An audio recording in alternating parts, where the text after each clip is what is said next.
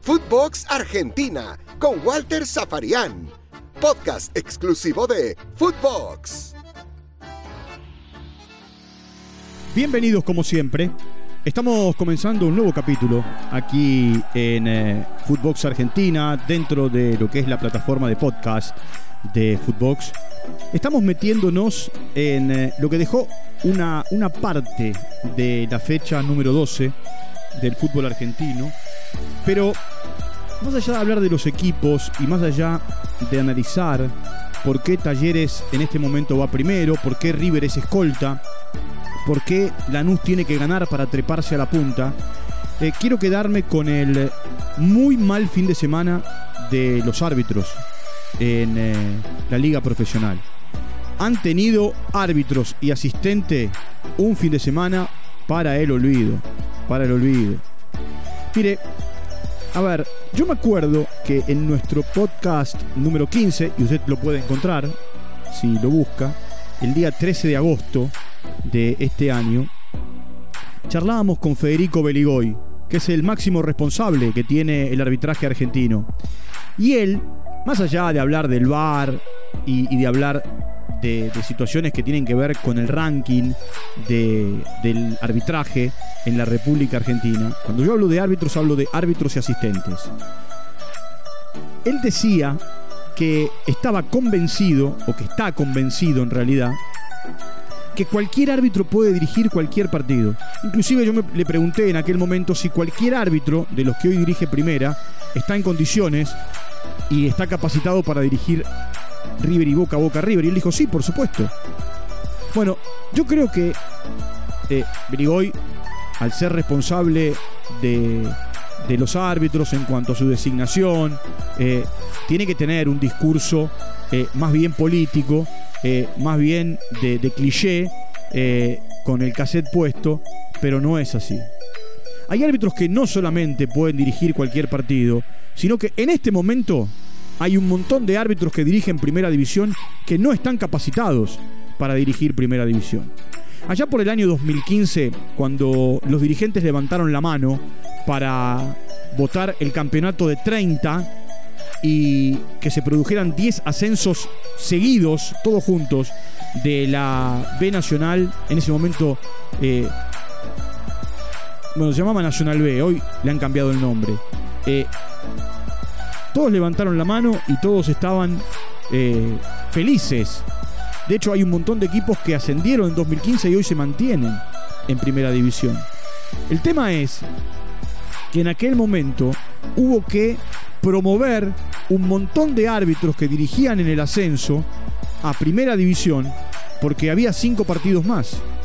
Pasamos a tener 30 equipos en lugar de 20 y 15 partidos en lugar de 10 en primera división. Y eso generó, a ver, un desajuste, un desajuste. Hay árbitros que son altaneros, son soberbios, eh, pecan de saber todo, no reconocen errores, eh, insultan a los futbolistas, insultan a los entrenadores. Es más, alguno hasta le ha dado un empellón a, algún futbolista, como para sacárselo de encima. Mire, el arbitraje argentino estuvo siempre dividido, que la Molina y Castrilli eh, en un momento determinado, que eh, la rigidez y, la permisividad en otros tiempos eh, estaba, a ver, la escuela de Iturralde, la escuela de Calabria, la escuela de Baba, la, la escuela de Espósito, y así yo podría seguir. Elizondo, que también eh, marcó una época y su antagónico, entre comillas, desde lo eh, que tiene que ver con el referato era Baldassi. Bueno, acá da la sensación que hoy no sabemos quién es el mejor. Por más que haya un ranking o eh, ellos escondan ese trinomio o, ese binomio que dicen ser los mejores, hoy todos cometen errores. Hoy una cosa es equivocarse una vez y otra cosa es equivocarse permanentemente. A ver, este fin de semana hemos tenido arbitrajes deplorables, pero deplorables. El gol que le conceden a Godoy Cruz es impresentable. Colmán, el jugador paraguayo, estaba un metro adelantado en el último minuto. Le quitaron a Sarmiento la posibilidad de eh, llevarse tres puntos de Mendoza. Por supuesto, yo podría hablar de eh, Pablo Echavarría, que fue el árbitro, pero los asistentes. El partido de Lustó en la cancha de Racing. Discutible hasta el penal que cobró a favor de Racing. La, expulsión de, eh, del jugador de, Talleres. No se mide con la misma vara porque a Copetti lo echaron por un codazo y en el partido de, Platense y Argentino Juniors se dio una situación parecida, me tocó comentar ese partido, y Truco, que es de los más flojitos árbitros que tiene el campeonato argentino, por más que tenga rango, de internacional y no sé cuántas cosas más, eh, mostró amarilla. Eh, entonces, también esto de las interpretaciones terminan cansando. El gol que le privaron a River con Enzo Díaz, eh, con, perdón, con Enzo eh, Fernández, Enzo Díaz es el gol de Talleres, con Enzo Fernández, también fue muy grosero, estaba habilitadísimo, pero no por 10 centímetros, por mucho. River después terminó ganándole Arsenal el partido. A ver, lo que, lo que hizo Pitana en Paraná, en un partido en el que Patronato dominó de, de, a pa, de comienzo a fin, también generó inclinando la balanza. Para mí fue penal el de Ojeda a, a Rogel, el jugador uruguayo.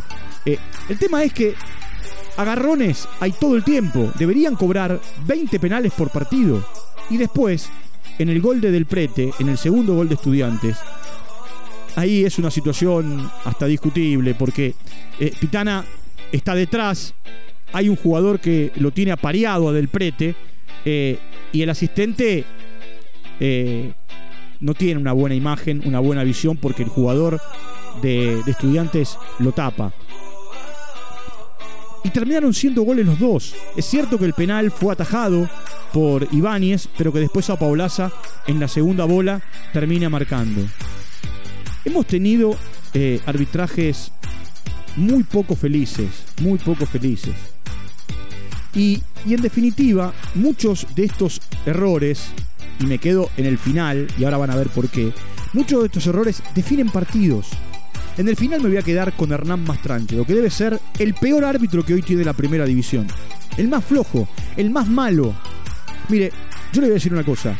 Yo eh, no, no voy a, caer en, la tibieza de, de, muchos que dicen que eh, no, pero son corruptos. Yo confío, confío en la honestidad intelectual y honestidad de, de los árbitros en la Argentina. Son malos. Y Mastrangelo es mal árbitro. El gol de Boca llegó a partir de un córner que no era córner, porque la pelota se va por el costado después de pegar en Fabra, era saque desde el arco para Atlético Tucumán. Debió expulsar a Musis por una agresión violentísima. Debió expulsar a Carrera en, eh, en Atlético Tucumán. Por más que se enojen en Tucumán, por más que eh, digan eh, el gol de Boca estuvo viciado, pero por supuesto estuvo viciado porque no había sido córner. Y de ese córner, Lisandro López terminó marcando el gol. Ojalá, ojalá Beligoy pueda encontrarle la vuelta a, a estos arbitrajes que son malos. Después, a ver, Beligoy y quienes estuvieron al frente de eh, los árbitros en la Argentina te corren diciendo los eligen para dirigir los mejores partidos.